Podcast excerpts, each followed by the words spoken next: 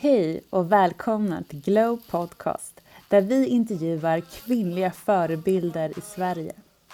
Vi är nu så glada att i tio veckor framöver ha med oss en stark sponsor, nämligen Stronger. Stronger erbjuder unika, snygga och färgglada träningskläder för kvinnor. Och jag har redan innan detta använt deras träningskläder för att jag tycker att de gör träningen roligare. Och för att transformera min pepp över att få in dem som sponsrar denna podd kommer jag att utmana mig själv i en 10 veckors träningsutmaning. Jag ska på 10 veckor klara att göra 10 armhävningar på tå, springa 5 km under 30 minuter, kunna sätta i fingrarna i marken ståendes med raka ben. Min 10 veckors utmaning kan ni följa på glow.se i podden Glow Snack eller på mitt Instagram, Maria Högberg officiell. Och vill ni också känna er bekväma i Strongers fantastiska träningskläder så gå in på deras hemsida stronger.se och givetvis har vi en rabattkod. 20 glow ger er 20% rabatt på ert köp.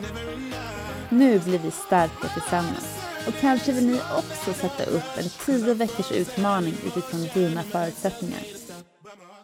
Varmt välkomna till ett nytt avsnitt av Glow Podcast. Idag träffar vi Nina Rung, född 26 december 1981. Hon är svensk kriminolog, genusvetare, utbildare och debattör.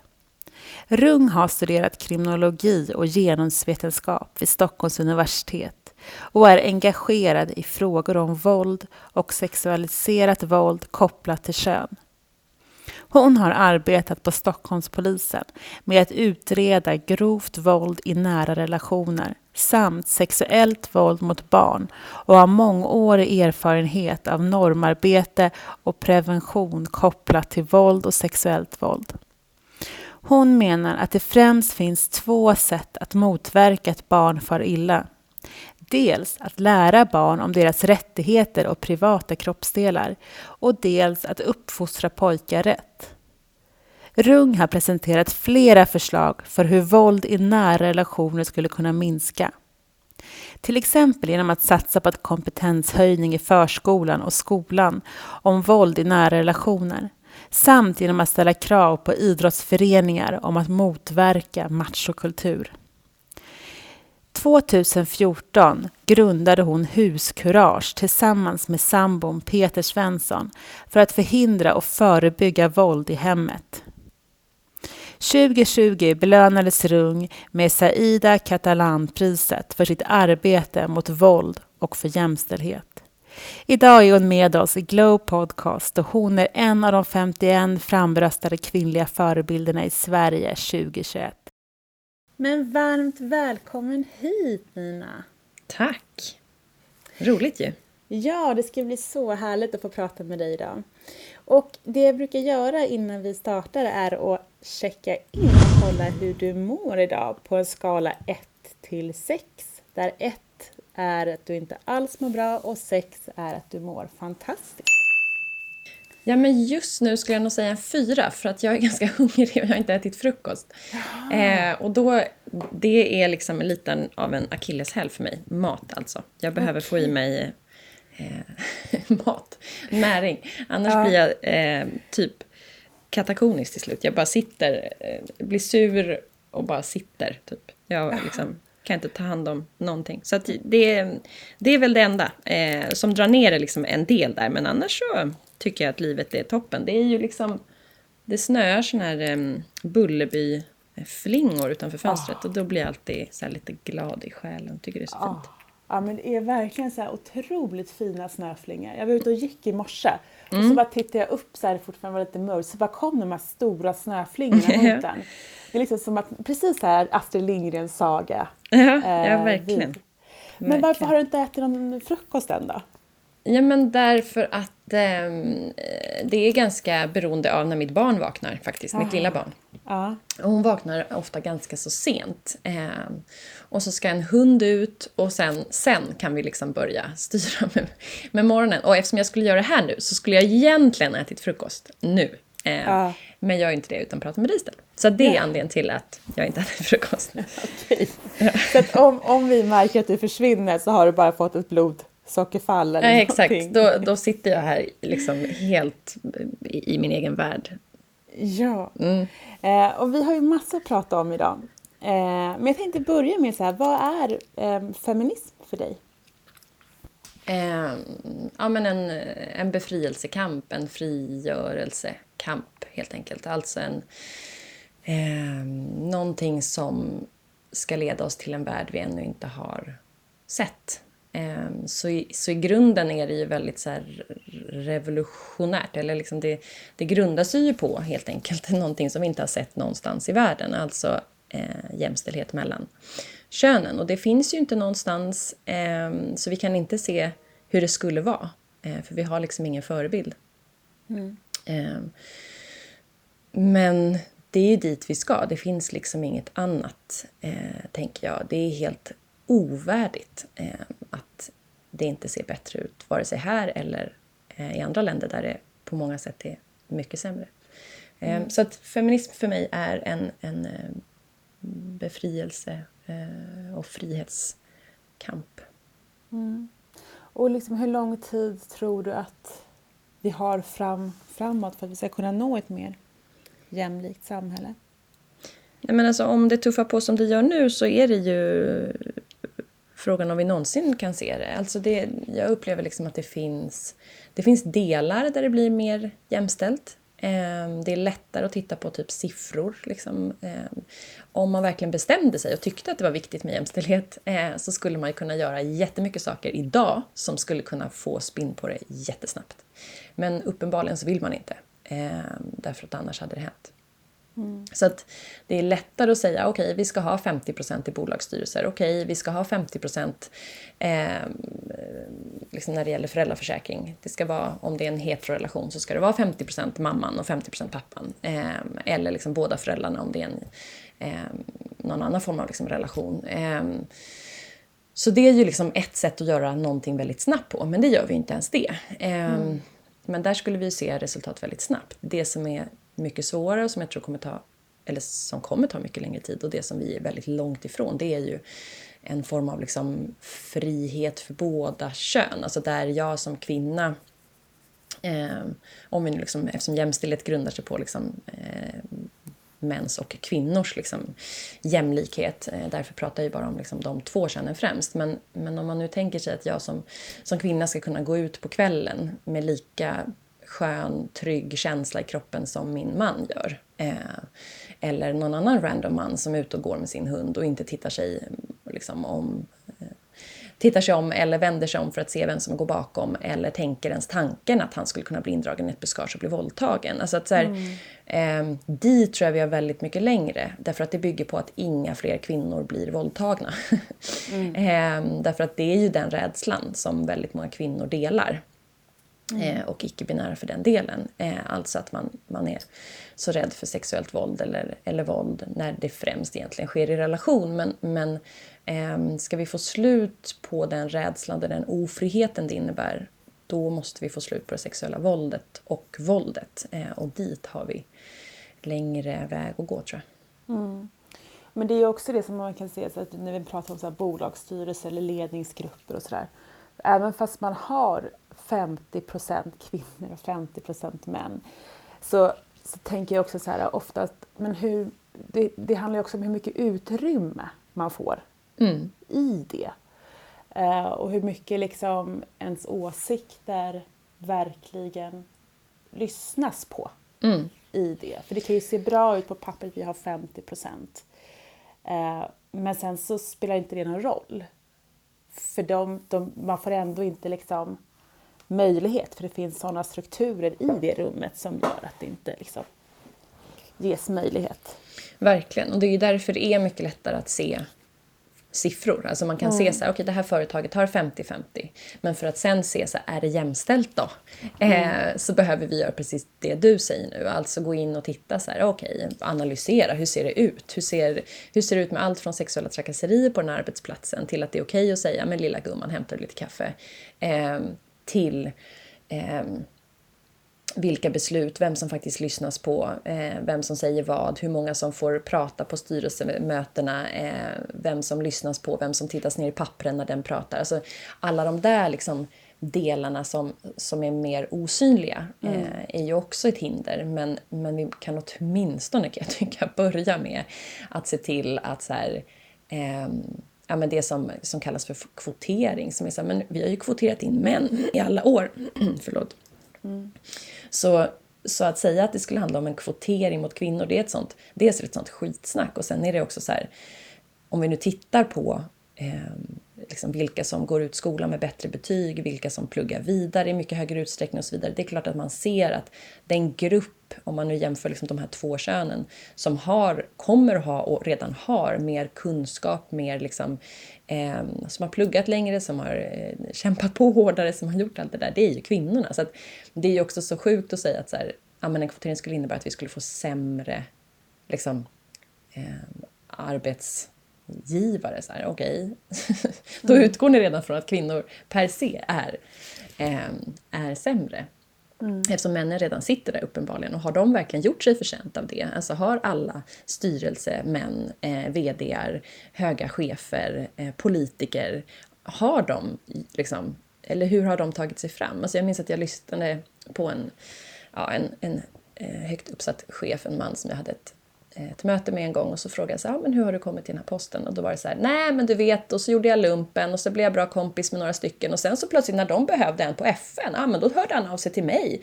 Och mm. sen så liksom kom jag dit och ja, då jobbade jag där ett tag och så visade det sig att liksom, sen behövde en annan polare, alltså så här, jaha okej, okay. så det är inte dina meriter, det är att du var liksom en schysst härlig snubbe i lumpen som gjorde att du faktiskt nu sitter på ett, ett liksom eh, en, en maktposition. Eh, och fortsätter ju såklart. Har man väl fått en så är det så mycket lättare att sen flyttas över till nästa och nästa. Sådär.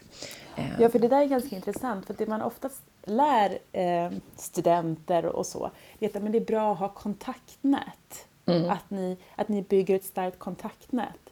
Och det är egentligen samma sak som kvotering. Alltså om man tänker att där, eh, allt handlar ju liksom om hur man får ett jobb. Mm. Men det ena kanske man säger då som du nämner här, kontaktnät. Mm. Eh, och det andra är kvotering. Mm. Men varför, liksom, och jag tänker att det som gör det så som jag tänker det är ju för att några tas ifrån makten medan vissa för att släppa fram. Ska det bli jämlikt så måste ju många män ta ett steg tillbaka för att släppa fram. Så det är väl det där liksom aggressionen från dem kommer när det gäller den frågan. Ja, på ett sätt absolut. Jag, jag, tror att det, du har helt rätt i att det är det som gör att många säger så här, nej, det vill vi inte för att det liksom riskerar att hota min position. Mm. Samtidigt, på ett sätt så gör det ju inte det. Eh, därför att eh, med liksom jämställdhet så skulle ju också alltså det är ju det är också pojkar och män som skulle bli otroliga vinnare i det med tanke på till exempel just nu att pojkar klarar skolan mycket sämre. Mm. Eh, vilket gör att de får mycket liksom, sämre möjligheter att så här, bejaka sina livsdrömmar. För de kan, inte, de kan inte komma in på högskolan, de kan inte bli vad de kanske drömde om någon gång när de var små. Utan de får nöja sig med liksom, sådana tjänster som snart inte kommer finnas längre. Eh, mm. Alltså när vi liksom automatiserar typ lagerarbete eller vad det kan vara. Mm. Eh, så vi har liksom en mycket mer komplex värld som kräver mycket större krav och då är verkligen pojkarna förlorare.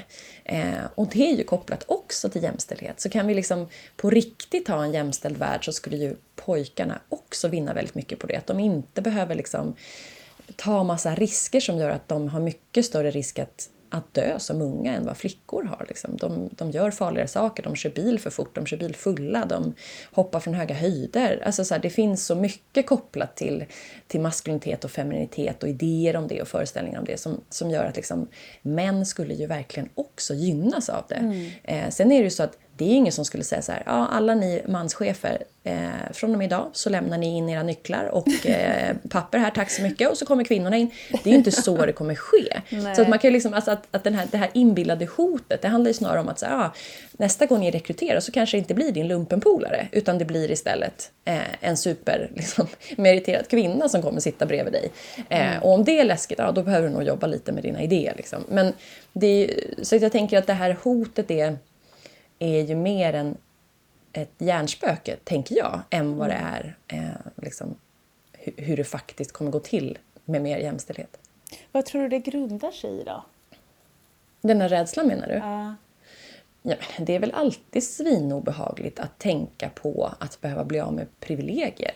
Eh, tänker jag. Alltså oavsett om det är liksom... Eh, jag tänker så här, vita i liksom hela världen. Eh, men framförallt om vi nu skulle titta liksom på det som, som har hänt senast i, eh, i USA där, där vita poliser som liksom alltid har haft typ rätten på sin sida plötsligt så här, faktiskt granskas för sin mm. rasism och uttryck för det som faktiskt leder till, till död. Alltså att det är väl skitobehagligt för dem att tänka att så här, va? inte liksom mitt ordlag, kommer inte all domstol, kommer inte allt rättsväsende lyssna på mig längre? Eh, fan vad obehagligt liksom. Nu måste jag börja så här, eh, ja men tänka annorlunda, agera annorlunda.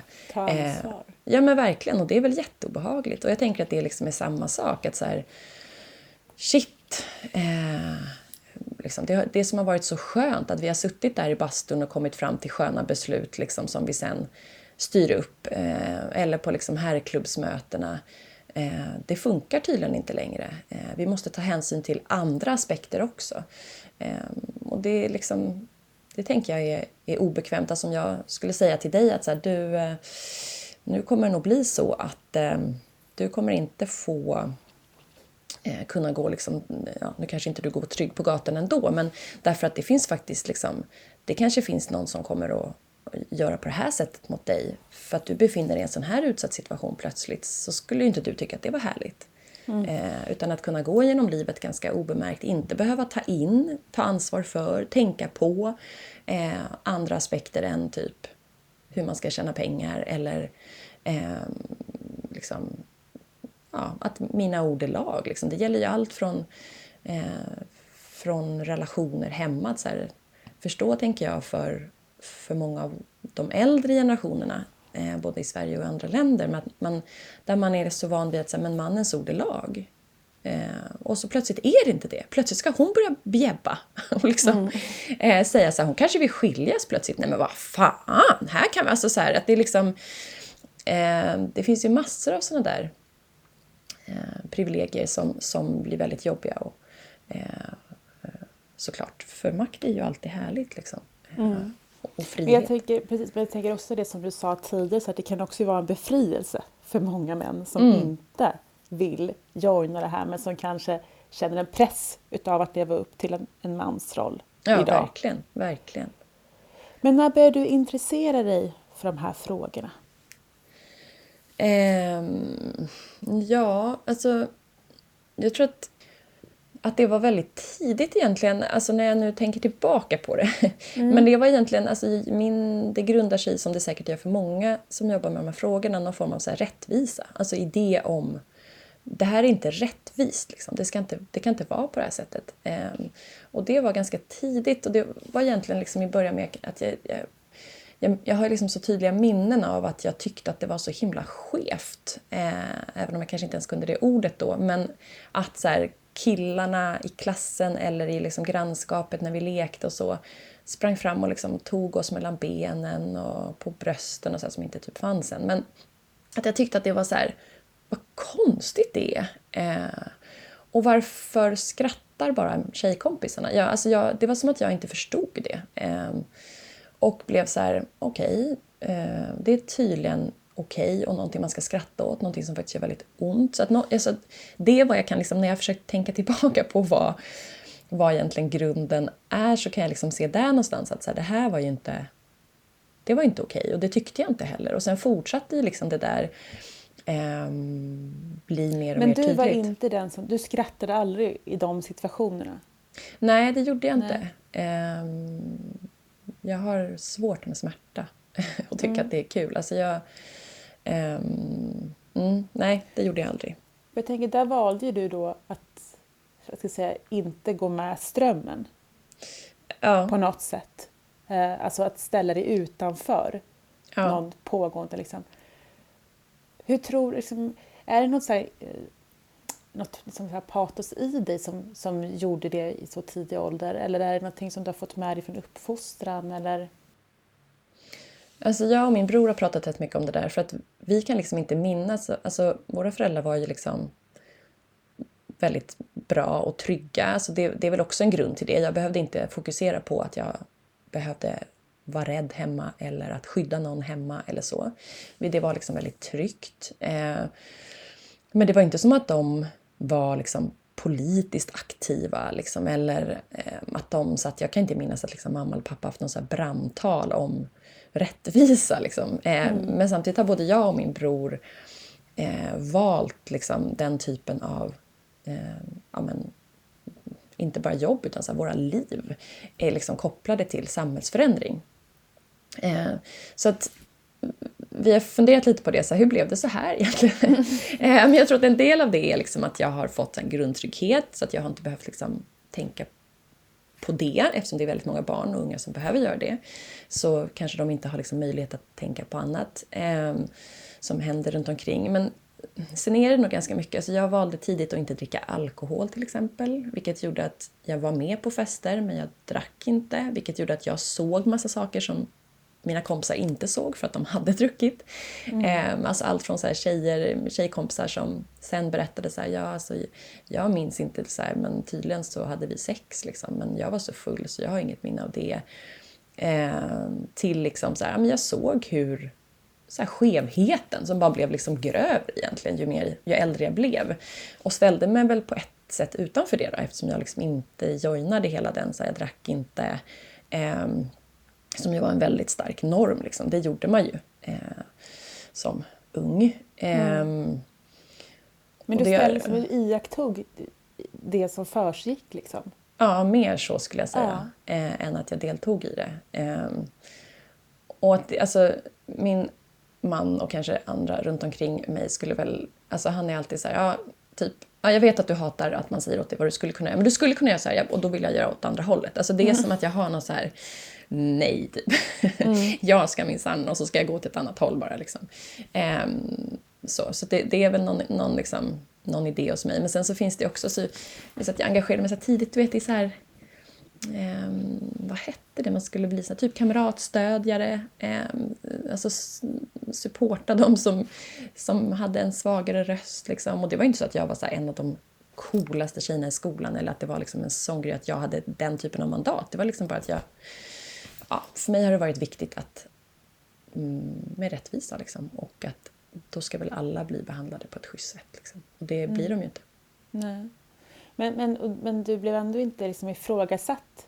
Eller såg man så att men du, du får vara iakttagande, du får, du får liksom ställa dig utanför det vi håller på med nu?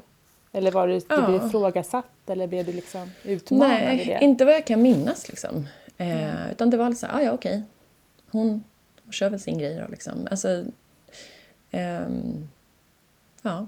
Mm. Jag minns att jag var liksom med på något sånt vad hette det? Typ Sanning och Konka, hette det så? Ja, eller Ryska alltså, posten. Eller? Ja, men precis. Ja. Jag, tror, det kom liksom lite senare när folk ändå typ hade druckit och så, så var det liksom, ah men vilka har du typ Alltså att det blev en sån lite äldre så här, och att jag var ibland så här, nej men jag vill inte vara med på det.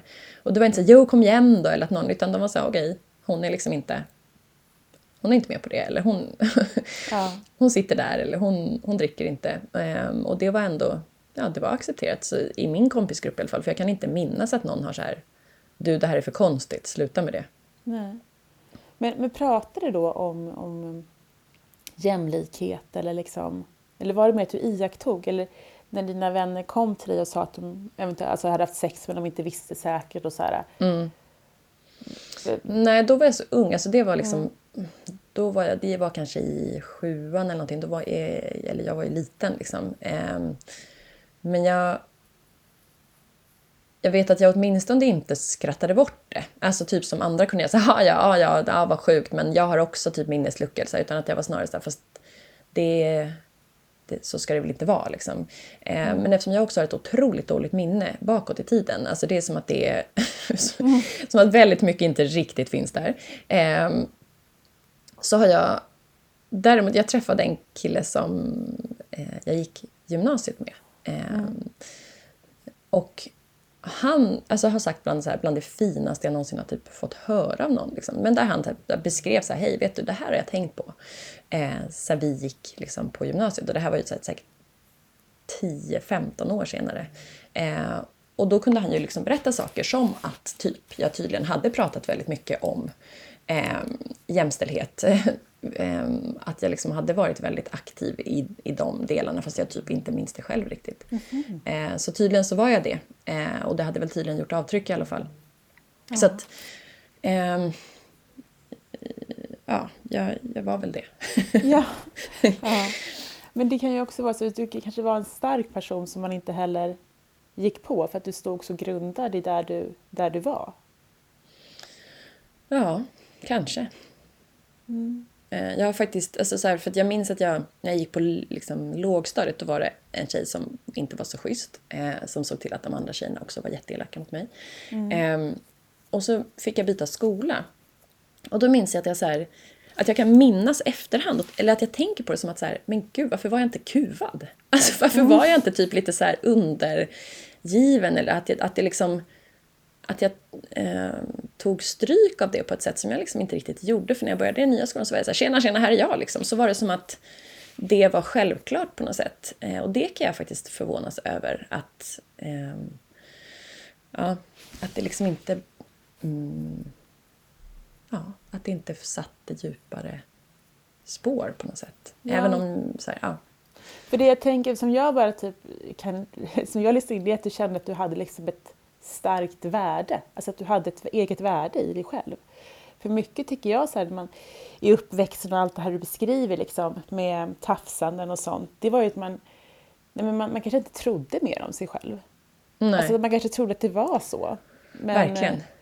Eh, att du, det låter som att du säger, nej men det här är inte rätt. Det här känns inte bra för mig, det är inte rätt. Då, då ska inte jag utsättas för det. Ja, ja men precis. Otroligt häftigt.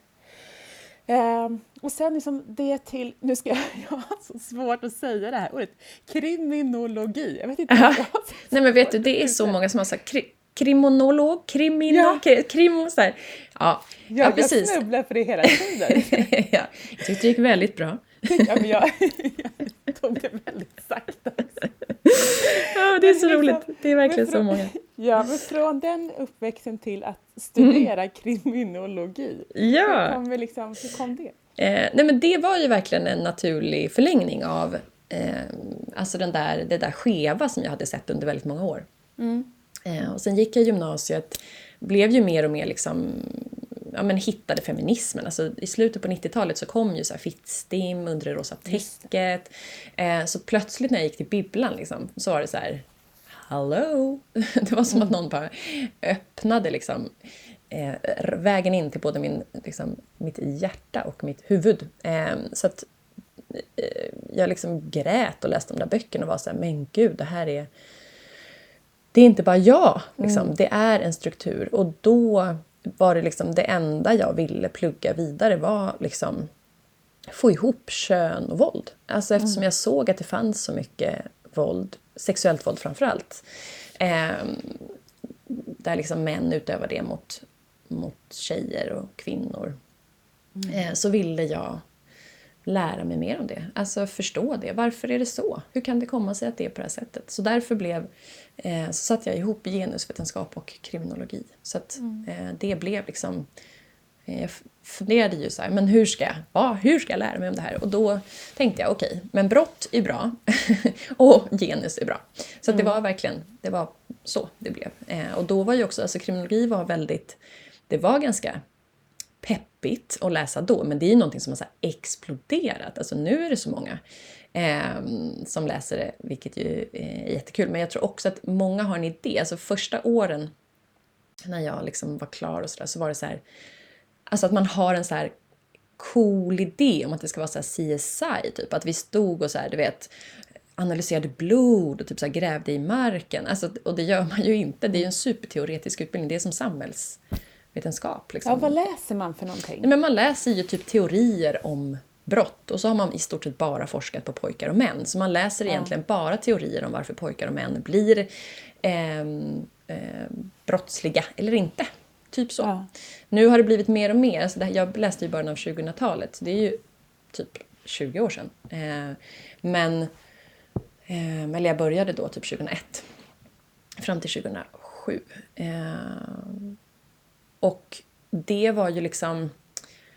Eh, då var inte liksom genus en särskilt stor del av kriminologin. Så det var väldigt så här, tröttsamt. Och det fanns bara i stort sett manliga forskare, alltså de här stora internationella liksom, kändiskriminologerna, mm. som vars böcker man läste. Det var bara män och de hade bara forskat på pojkar och män. Så det, det var, och, vilket ju, för mig är det så himla udda. Om du ska forska på, på eh, varför vissa begår brott och varför andra inte gör det, ska du inte titta på flickgruppen då, som i stort sett inte alls begår samma brott som pojkarna gör. Eh, då, mm. Där hade man ju haft något att, att forska på, men nu börjar man göra det mer och mer. Men, eh, men därför blev det eh, det, och det som, som det innehåller är typ bara det. Alltså teorier om... Eh, ja, mm. Eh, men vilka brott begår kvinnor då? Eh, ja, men främst begår ju, brott, eller begår ju kvinnor typ snatterier, stölder till viss del. Alltså inte så här inbrott utan mer alltså, att man snor saker i butiker. Eh, och narkotikabrott. Mm. Eh, det är ju främst de brotten som, mm. som kvinnor pysslar med. Eh, medan män i mycket större utsträckning pysslar med också såklart grova narkotikabrott eh, men också eh, våld. Försök till mm. mord, mord, eh, våldtäkter, sexuellt våld. Men ser man någon skillnad då på, är det fler kvinnor som begår brott eller ligger det ungefär på samma nivåer eller har man ingen aning? Jo men nu börjar man ju titta. Alltså nu, nu i Sverige till exempel, eh, alltså vi ska vara väldigt glada för att vi bor i ett land som älskar statistik. För att vi har ju under väldigt många år haft liksom, eh, data på saker och ting. Så här är det väldigt tacksamt att titta på olika saker. Eh, och så nu, nu frågar man ju liksom, eh, ja men till exempel så görs det så skolundersökningar som Brå gör, eh, där man frågar eh, elever i nian, så frågar man dem liksom, har ni begått några brott? Har ni blivit utsatta för några brott? Och, så där. och då ser man ju liksom eh, ganska så, så snabbt vad man är utsatt för och vad man själv eh, uppger att man har utsatt andra för. Eh, redan på liksom den nivån. Mm. när det gäller eh, vuxna så ja, då får du titta på kriminalstatistik. Vem är det som är misstänkt för, vem är det som döms för eh, och så vidare. Mm. Men kan man också se att eh, man har en större eh, kunskap om att man har blivit utsatt för ett brott idag? Mm, absolut, mm. verkligen. Mm. Alltså, vi har ju själv rapporteringsstudier som görs av, av också Brå, då, det är de som samlar in kriminalstatistik i Sverige. Eh, så, så där frågar man ju också eh, och, och titta på så här, vad har du blivit utsatt för det senaste året? Vad har du blivit utsatt för eh, i form av liksom sexuellt våld, i form av våld, i form av eh, vad det kan vara, skadegörelse eller hot eller trakasserier. Eh, så det har vi jättebra ehm, data på och det har också gjorts ehm, större så här, befolkningsstudier. Eh, gjordes en om, om våld och hälsa för ett gäng år sedan, eller inte särskilt många år sedan, för några år sedan på Uppsala universitet där man frågade 10 000 vuxna män och 10 000 vuxna kvinnor och så frågade man vad har ni varit utsatta för i barndomen och i vuxen ålder och så, här, så man fick ett livsperspektiv också. Eh, det gjordes ju också en väldigt eh, den blev ju väldigt kritiserad, Slagen dam, som kom 2001 Mm. Där man ju frågade också väldigt många kvinnor, vad de, jag tror att det var 10 000 kvinnor också, vad de hade varit utsatta för i form av just eh, våld och eh, sexuellt våld och trakasserier och hot och så. Mm. Eh, så att vi har gjort det eh, under ganska lång tid och, och eh, vi fortsätter ju göra det. Så att vi har en ganska bra kunskap om utsatthet skulle jag säga. Mm. Och vilka brott är, liksom, är det som du är inriktad på? Eh, våld mot närstående Alltså mm. våld, främst är det mäns våld mot kvinnor. Eh, och våld mot barn. Eh, och sen sexualbrott. Det är mm. liksom det som är eh, sexualbrott mot barn och vuxna och sen våld mot närstående vuxna och barn. Mm. Och det här året då? Med corona och allt som... Eh, när man säger att många blir ju instängda med sina förövare och, och mm. allting sånt. Liksom, mm. hur, vad, vad, kan du se efter det här, liksom ett år av av isolering? Ja, alltså jag blev ju väldigt, väldigt orolig eh, när vi började så här, okej, okay, ska vi stänga ner? Ska man stänga ner skolor? Så i mars, tror jag att det var, så tog vi fram direkt så material som, som vi la ut på vår eh, hemsida, på Huskurage hemsida. Eh, för att liksom kunna bara så här, se till att fler satte upp material i skolor, i liksom förskolemiljö, i trapphus, eh, på vårdcentraler och så. Därför att min oro var skitstor för att så här, mm. nu, är, nu kommer barnen framförallt att råka illa ut. Dels för att vi har väldigt många barn i Sverige som inte får mat, mm. eh, som inte har råd med det och där skolan ju erbjuder både, det blir liksom både en frukost och lunch ofta när de äter lunch då, så då får de åtminstone ett liksom, lagat mål om dagen. Men också vi har liksom var femte barn i Sverige som lever i hem där, där de inte får behov tillgodosedda för att föräldern är psykiskt sjuk eller eh, har ett missbruk.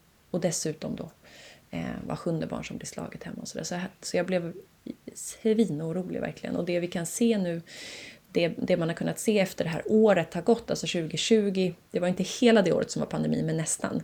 Och där kan man se att mäns våld mot män har ju minskat, alltså eftersom det framförallt sker sena nätter, typ i krogmiljö och det har inte varit så mycket av sånt.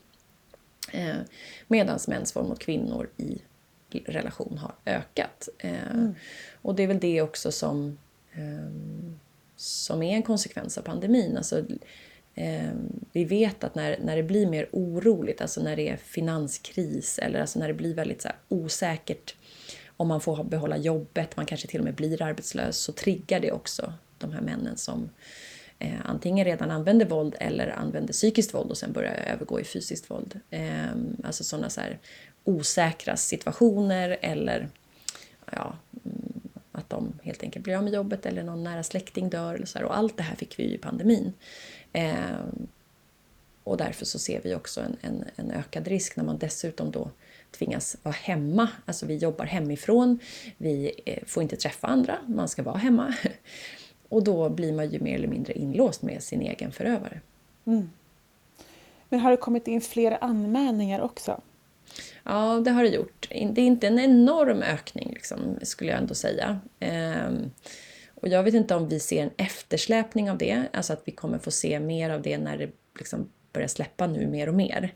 Ehm, vi får väl se efter liksom det här första kvartalet kanske, nu 2021, när det liksom ändå är lite mer fritt. Eh, för det är också svårt att gå till polisen eh, och göra en anmälan eller liksom att infinna sig på förhör om man nu är väldigt kontrollerad.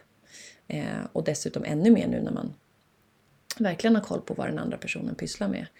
Eh, så kanske att vi får se en, en eftersläpning, tänker jag. Eh, och det är också svårare för liksom förskolor och skolor att slå larm.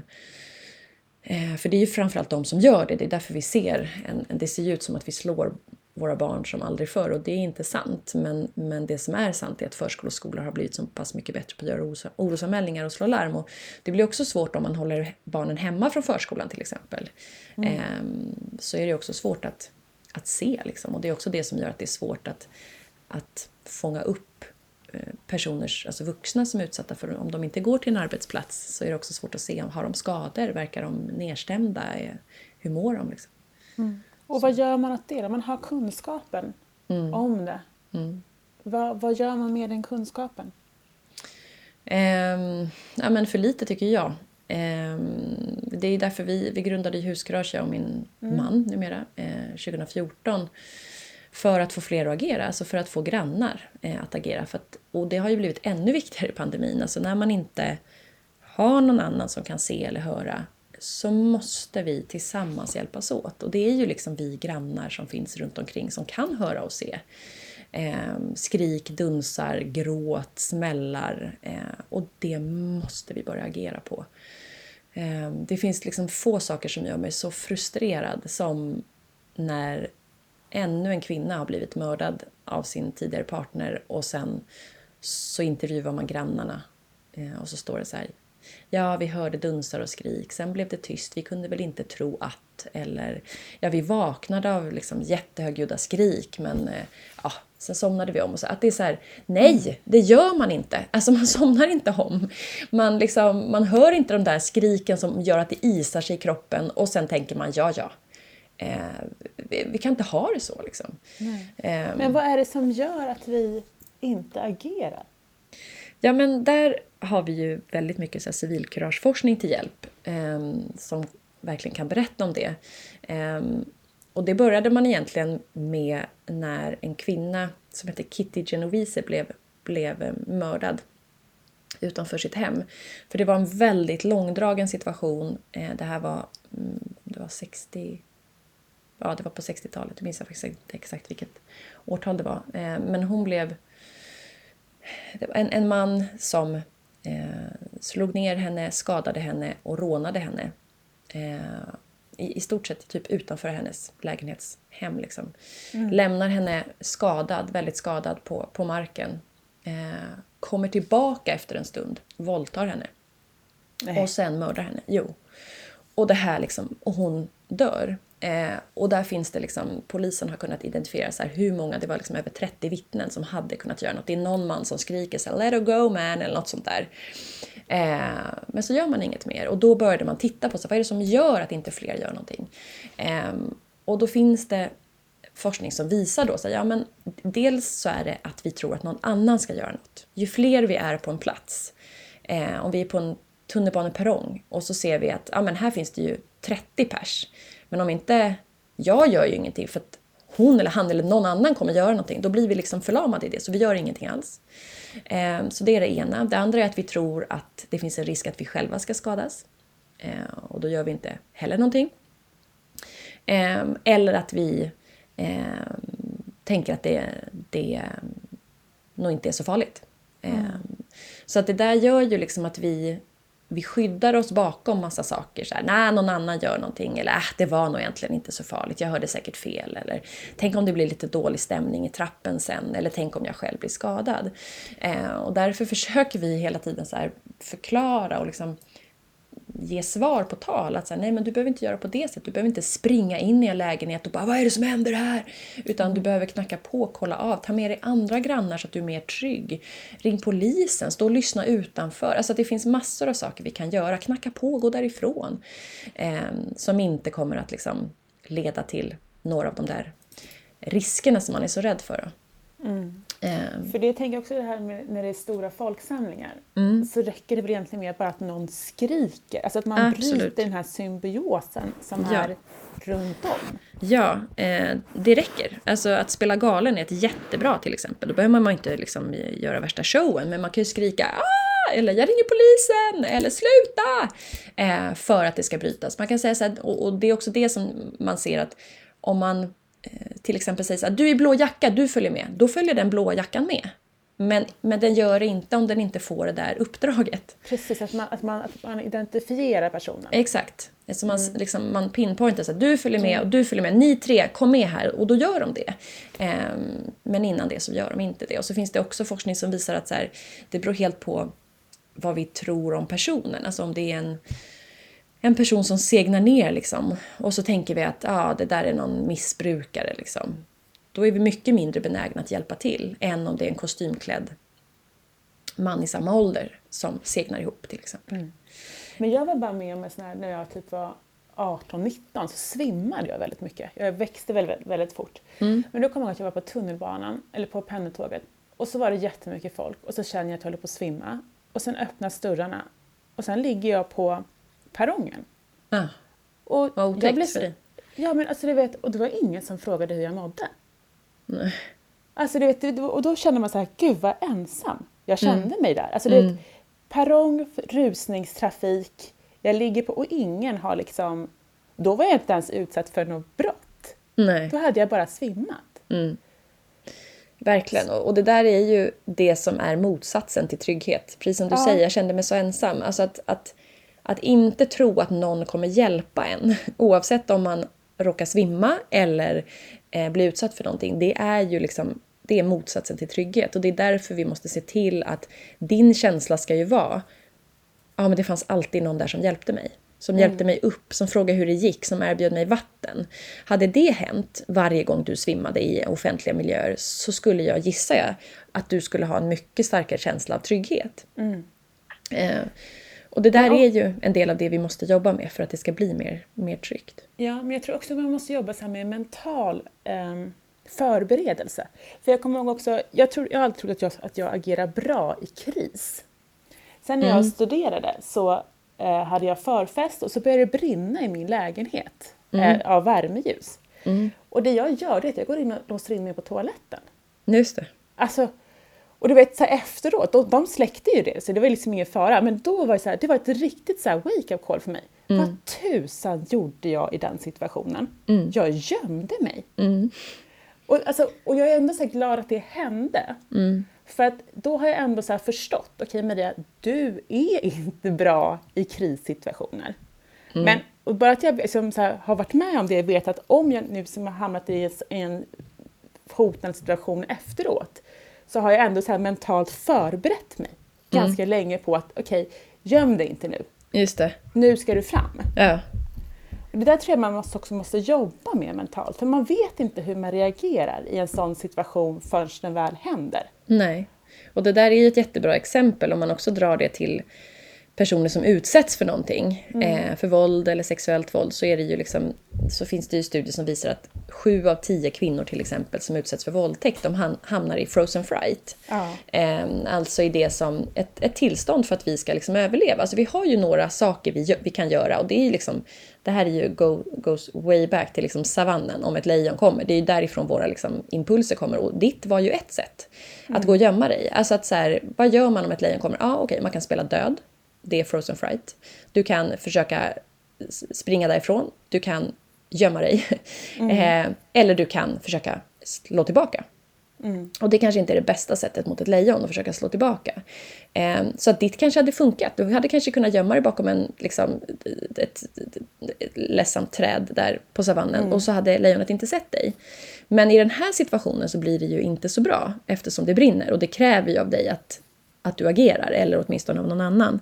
Eh, så att det är fullt rimliga reaktioner. Det betyder inte att du är skitdålig på att hantera kriser. Det betyder ju bara att din hjärna gör det den är eh, gjord för att göra. Bara att den tog ett litet tokigt beslut just i det här fallet. Ehm, och det är samma sak med civilkurage. Det är någonting vi kan träna upp. Ehm, det är ingenting vi kanske... Vissa har det naturligt att så här, bah, jag går rakt in här, jag liksom, ja, då kanske man blir en eh, brandperson eller en polis då, som tycker att det där känns liksom, jag, jag har bara siktet rakt in här. Ehm, men, men många av oss har inte det. Ehm, och då behöver man träna. Så man kan ju börja med de här små sakerna, typ om någon ramlar. Spring fram och fråga hur gick det? Det kräver inte jättemycket. Ehm, eller om man ser att någon svimmar, liksom, ta upp den, kolla hur det gick. Alltså, så här, ska skadade den sig någonstans? Eh, och sen så träna, så lägger man på, på, på och till slut så blir man värsta mästaren eh, i civilkurage. Och det där är ju liksom en, en övningssak. Jag, jag gick med min hund en kväll här i eh, kvarteret och så hör jag skrik. Eh, jättehögljudda. Låter som ett barn. Eh, jätte, jätte, liksom, det är svårt att höra om det är skrämda eller arga skrik, men det är väldigt högljudda skrik. Så jag är så här, okej, vad gör jag nu? Eh, för jag hör inte riktigt, jag kan inte riktigt lokalisera, för jag går på en liksom villagata. Jag kan inte riktigt lokalisera vilket hus det är, men jag tror att det är det här huset. Och så tittar jag så här runt omkring, är det någon annan som gör någonting? Är det någon som står i något fönster? Nej, ingen gör någonting. Eh, men det låter verkligen inte bra. Eh, och, och eftersom jag har ändå tränat, jag har ändå grundat husgarage, så jag kan inte bara gå förbi. Eh, så då får jag så här, okej, men jag tror att det är det här huset. Går in på tomten och bara, jo men det det är nog här, fast jag hör det mycket mindre just nu. Så här. Ja, knackar på. Eh, och även om det känns lite så här, det är inte så naturligt för oss att knacka på oss uppenbarliga främlingar liksom, för att kolla hur läget är. Men det är också det enda rimliga, tänker jag. Att bara gå förbi det där skriket. Tänk om det verkligen är ett barn som skadas. Hade det känts liksom... Hur hade det känts om jag fick reda på det några dagar senare? Eh, så. Ehm, och det blev ju liksom ett... ehm, ja, han var väl också jätteförvånad som ringde på. Ehm, eller nej, som, som öppnade när jag ringde på. Var det rätt hus då? Det var ett hus, det var ett Ja. hus. Och jag frågade, hej, vet du, jag blev jätteorolig. Jag gick förbi och hörde de här skriken. Jag vill kolla att alla är okej här inne. Och då sa han, ja, ja, du kanske hör det här inifrån liksom. Eh, och, och det är våran dotter, hon har precis fått liksom ett utbrott. Men det börjar lugna sig nu. Eh, hon är eh, 11 år eh, och det, ja. Eh, kan låta så här, men det, det är ingen fara. Och det, och det verkade liksom väldigt lugnt. Alltså, han var inte uppjagad, det kom ett till syskon bakom som också var väldigt lugn. Alltså, det, nu läste jag ju liksom av situationen, jag kan ju ha läst av den helt fel, men ehm, det fanns liksom ett... ett ehm, jag uppfattade det inte som att det här var en kaossituation där liksom ett barn blev slaget. Eh, eh, eller liksom terroriserat på något vis. Sådär. Så det, så jag var Men så om här, du okej. hade hamnat i en sån situation då? Om Ja. det hade varit kaos där inne? Ja, då hade jag eh, antingen sagt får jag komma in och hade jag inte fått det så hade jag ringt, ställt mig utanför och ringt polisen. Mm. Men det är också för att jag har jobbat på polisen. Jag har utrett de där ärendena. Ehm, ehm, så jag, liksom, jag skulle ändå ha en viss beredskap för det, tänker jag. Ehm, men det var ju... Ja, men det är inte helt liksom... Det jag menar är att det är inte helt självklart eller Nej. så här, hur man hanterar situationer även om, eh, om man borde vara väl eh, tränad i det. Men det blir ju lättare. Liksom. Eh, Ja. För tio år sedan så kanske det hade varit mycket svårare för mig att, att faktiskt eh, ringa på. Och han var också så här, men eh, jaha, brukar du gå? Alltså som att jag var någon så lite... För jag hade ju en hund också, som att jag var någon så här larm, liksom Nisse som men gick ja, runt i mjukisbyxor. Ja, precis. Tryggt villakvarter, vad heter det? sån här- Precis. Ja, Grannsamverkan, that's me. Ja, precis. precis grannsamverkan. Men jag tänker också att det bara liksom, för även om, om, om eh, du hade hamnat i en sån situation så bryter du ju ändå någonting som pågår där. Ja, så är det ju. Så att om det hade varit ett barn eller en kvinna eller någon som hade blivit misshandlad, om man ringer på så bryter man det ju. Och helt plötsligt så säger man ju till förövaren också att jag hör dig. Ja. För det är, Precis. jag tror att också det här, för det, det vet jag med många som så här, vare sig det är rasism eller om det är våld eller vad som helst, det är ju att det värsta för många är ju att folk ser men inte gör någonting. Ja. Exakt.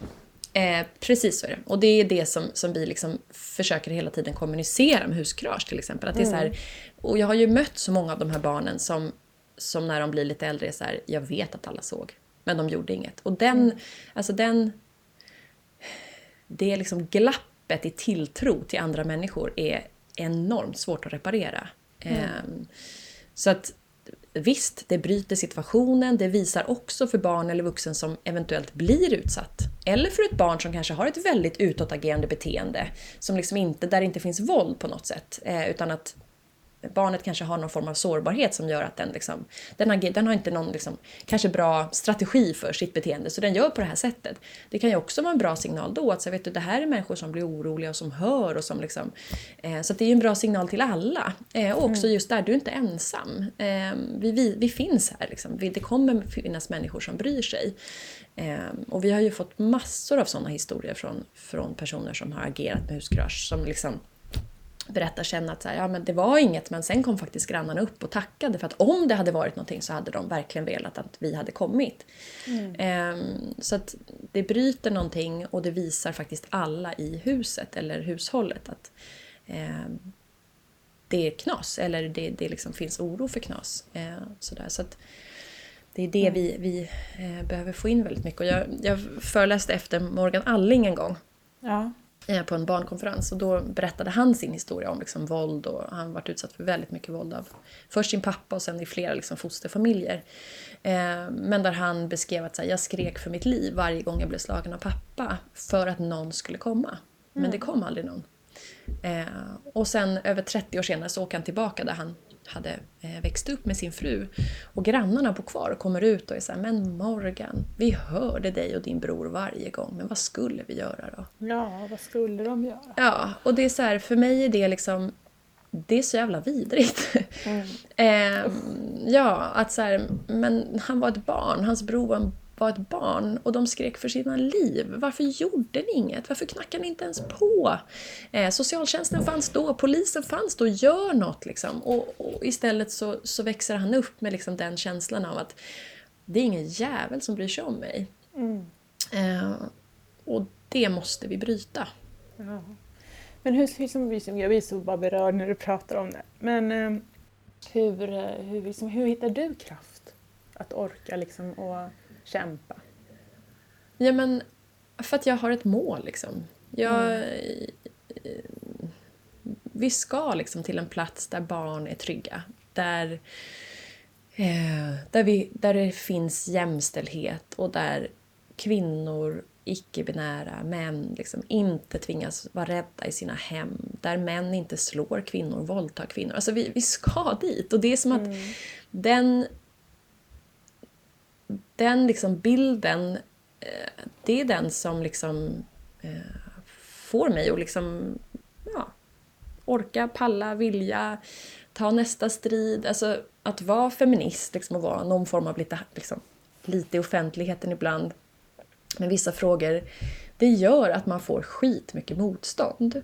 Mm. Eh, så är det liksom. Det räcker med att eh, alltså, de unga tjejer som jag har mött i skolor som liksom säger att de är feminister och att de blir kallade för feministfittor och eh, vad de får liksom få för motstånd redan där. Eh, och sen lägger vi till liksom allt det som sker på nätet. Och så här shitstorms som liksom eh, riktas mot feminister. Eh, och då måste man någonstans tror jag vara väldigt stadig i sin idé om varför man gör det här. För att hade jag inte varit det så hade jag ju bara, nej det här är inte värt det. Jag mm. lägger ner, orkar inte. Jag pallar inte med liksom all skit. Men det är ju liksom... Det, I min värld eh, så är jag liksom inte, det är inte jag som är det viktiga. Det är liksom strukturen. Alltså så här, det är någon som kan tycka så åh gud vad bra hon är. Så här, men absolut, det kan, det kan du tycka. Eh, och det är jättefint att du gör det. Eh, och så länge det bidrar till att du också då börjar engagera dig, att du gör någonting. Mm. Det är liksom inte... Eh, därför kan jag tycka ibland att det är svårt att så här, sitta och prata om mig själv som jag gör nu med dig. Mm. För att det är så här... Jag kan göra det för att jag tänker att det kanske kan inspirera andra. Men det är liksom inte jag som är det viktiga. Det är och, och, jag tror att hade jag trott det eller hade jag haft den idén så hade jag nog inte heller orkat. Nej. Jag måste liksom ha något, något högre mål mm. eh, som inte är kopplat till mig. Utan så jag gör vad jag kan för att knuffa hela liksom, eh, den här kampen lite, lite framåt. Om jag lyckas någonstans så vet jag att ah, då kommer vi ta några steg tillbaka. Men sen så plötsligt så är det en ny lag på plats. Eller plötsligt så, liksom, så tar vi ett litet extra steg. Och då är det som värt det. Mm. Men jag blir också så chockad när man träffar människor som säger att de inte är feminister. Ja. alltså, jag har haft så många diskussioner och så bara, men vad, vad, vad menar du liksom? Varför är du inte feminist? Nej men jag tycker att det ska vara jämlikt men jag är inte feminist. Ja. Nej men alltså, jag, jag kan liksom inte ens Nej, men det, är så, det känns så omodernt och ofräscht på något sätt. Jag kan liksom inte ens förstå argumenten för det. Liksom. Varför det, det vad tror du att det beror på att man liksom inte, att vissa människor inte kan säga att de är feminister? Alltså mitt första svar till det, och det vet jag inte om det är sant, men jag inbillar mig det för det gör det lättare för mig att hantera det, det är okunskap. Alltså att man, man, man vet kanske inte riktigt skillnaden mellan eh, feminism och liksom eller likheterna kanske och skillnaderna mellan feminism och jämlikhet och jämställdhet till exempel. Utan man tror kanske att allting är liten eh, de här feministerna, de här gapiga, skrikiga. Jag kanske kan tycka att en del av det de vill är bra, men jag skulle inte vilja liksom bli en del av dem. Man kanske ser att det är skitmycket motstånd mot feminister, det vill man inte vara en del av, det verkar obekvämt. Um, man kanske liksom inte vill sätta in sig i fack har jag hört ganska många gånger. Nej, nej, jag är liksom humanist, okej. Okay. mm. Men, eh, där har du ju ett annat fack då. Men, men att det liksom finns idéer eh, kopplade till, till liksom människan. Jag vill inte framstå som, jag vill inte ha bråk, jag vill inte att någon ska tycka att jag är jobbig, jag vill inte bli, bli, bli beblandad med de här skrikiga, arga feministerna får jag höra ganska ofta. Eh, ja, så det finns väl... Jag, jag vill tro fortfarande att om alla förstod på riktigt vad feminismen vill och vad den faktiskt skulle innebära för bra för också ditt liv, den som nu säger det här, så tänker jag att man skulle ha svårt att säga är jag inte feminist. Mm. Men tiden bara rinner iväg. Eh, så att vi måste gå vidare till ja, nästa ja, punkt ja. nu. Åh, oh, vad spännande. Men nu har vi kommit till etiska dilemman. Oj, oj. Mm. Mm. Ska vi se. Du är sen till ett viktigt möte och hittar ingen parkering. Helt plötsligt ser du att en person är på väg till sin bil och du stannar i närheten och andas ut. När bilen backar ut och kör iväg kommer en annan bil och tar din parkering precis framför ögonen på dig. Vad gör du? Nej men herregud, det här... ja, ja, ja, då hade jag ju gått ut och sagt att du, det här går inte. Det är jag som ska ha den här platsen. alltså jag är så ofta sen till möten. med min bil. Så jag kan ju så identifiera mig med just det här caset. Ja. Eh, och hade så här, nej. Alltså det- jag hade antagligen tappat det också eftersom man blir så här sämre och sämre i stress. Och bara så här, nej du får inte, det går inte. Alltså tills personen hade så här blivit skrämd. Och bara, okej. jag, Och hade du inte fått i dig din frukost så Nej, men hade det förstår blivit du? ännu... Nej, men alltså, då hade jag rammat den där Och nu är det sista då, som är grillen. Snabba frågor. Mm. När blir du generad? Eh, inte särskilt ofta. Eh, vi hade faktiskt den här frågan, jag och mina barn satt i bilen och bara var så här, skulle prata om när vi blev generade senast. Och då kom jag på någon liksom, eh, grej som hände för typ 20 år sedan. Det är klart att jag säkert blir generad oftare, men jag har, jag har faktiskt ganska svårt att bli generad. Eh, vad har du gjort som du gärna skryter om, om du får chansen? Det första jag kan komma på är att, jag tog en så här eh, guldmedalj i skidåkning, men jag var ju typ sex år i Rålis. Så att jag vet inte, för det är också den enda medaljen jag har vunnit någonsin. Som jag skulle kunna vara så här, hörni, det här gjorde jag. Ja. Ehm, annars är jag att jag är rätt bra på bollsport, det kan jag vara ganska mallig om ibland. Och då kommer vi till nästa då. Bästa träningsform? Ja, jag rider ju. Ehm, och har precis tagit upp det igen. Från att inte ha gjort det på typ 20 år. Eh, vilket är jättekul. Om du vaknade upp som man imorgon, vilka tre saker skulle du då göra? Eh, nej men herregud, jag skulle fräsa runt all over town mitt i natten. Eh, känna mig svintrygg. Eh, eller bara i en lite mildare tappning gå ut i skogen här på natten. eller kanske bara på kvällen, så, så fort det blir mörkt. Okej, klockan fem då skulle jag gå ut i skogen. Sen skulle jag testa hur det är att eh, kanske ge mig in i lite så feministiska rum som man. Eh, skriva lite saker, kolla hur svaren blir. Eh, och jag skulle också försöka peppa typ alla kvinnor som jag dels möter, som jag ser på i sociala medier och bara berätta hur grymma de är och ge dem all uppskattning i världen.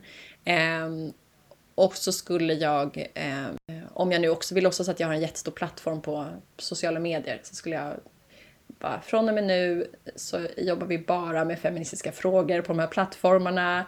Det här ska bli så kul, tok peppa för det eh, och få med mig så många män jag bara kunde. Vilken är din livs största dröm? Ja, förutom ett jämställt samhälle utan våld då. Eh, för det är mitt livs största dröm. Eh, så på mm, ja, privat plan, ja, men jag vill ju också flytta till Gotland. Det är mitt, min dröm. Eh, ha en häst. Men annars är det att mina barn ska få växa upp utan att bli utsatta för olika former av eh, övergrepp. Eh, och få vara så fria som de bara kan. Och de är två tjejer så jag kommer kämpa hårt för det. Och slutligen då, vem skulle du vilja lyssna till i Glow Podcast? Ja, men jag såg att ni hade haft jättemånga intressanta eh, redan. Alltså jag tänker ju på min svägerska. Hon heter Liv Larsson. Hon är kanske den coolaste kvinnan jag vet. Eh, för att hon är så här, har bestigit berg själv när hon var 17, alltså så här, världens högsta berg pratar vi då. Alltså är liksom så här, gör, har gjort så sjuka grejer som han typ aldrig ens skulle tänka sig våga själv. Eh, och åker runt, världen runt för att medla i konflikter.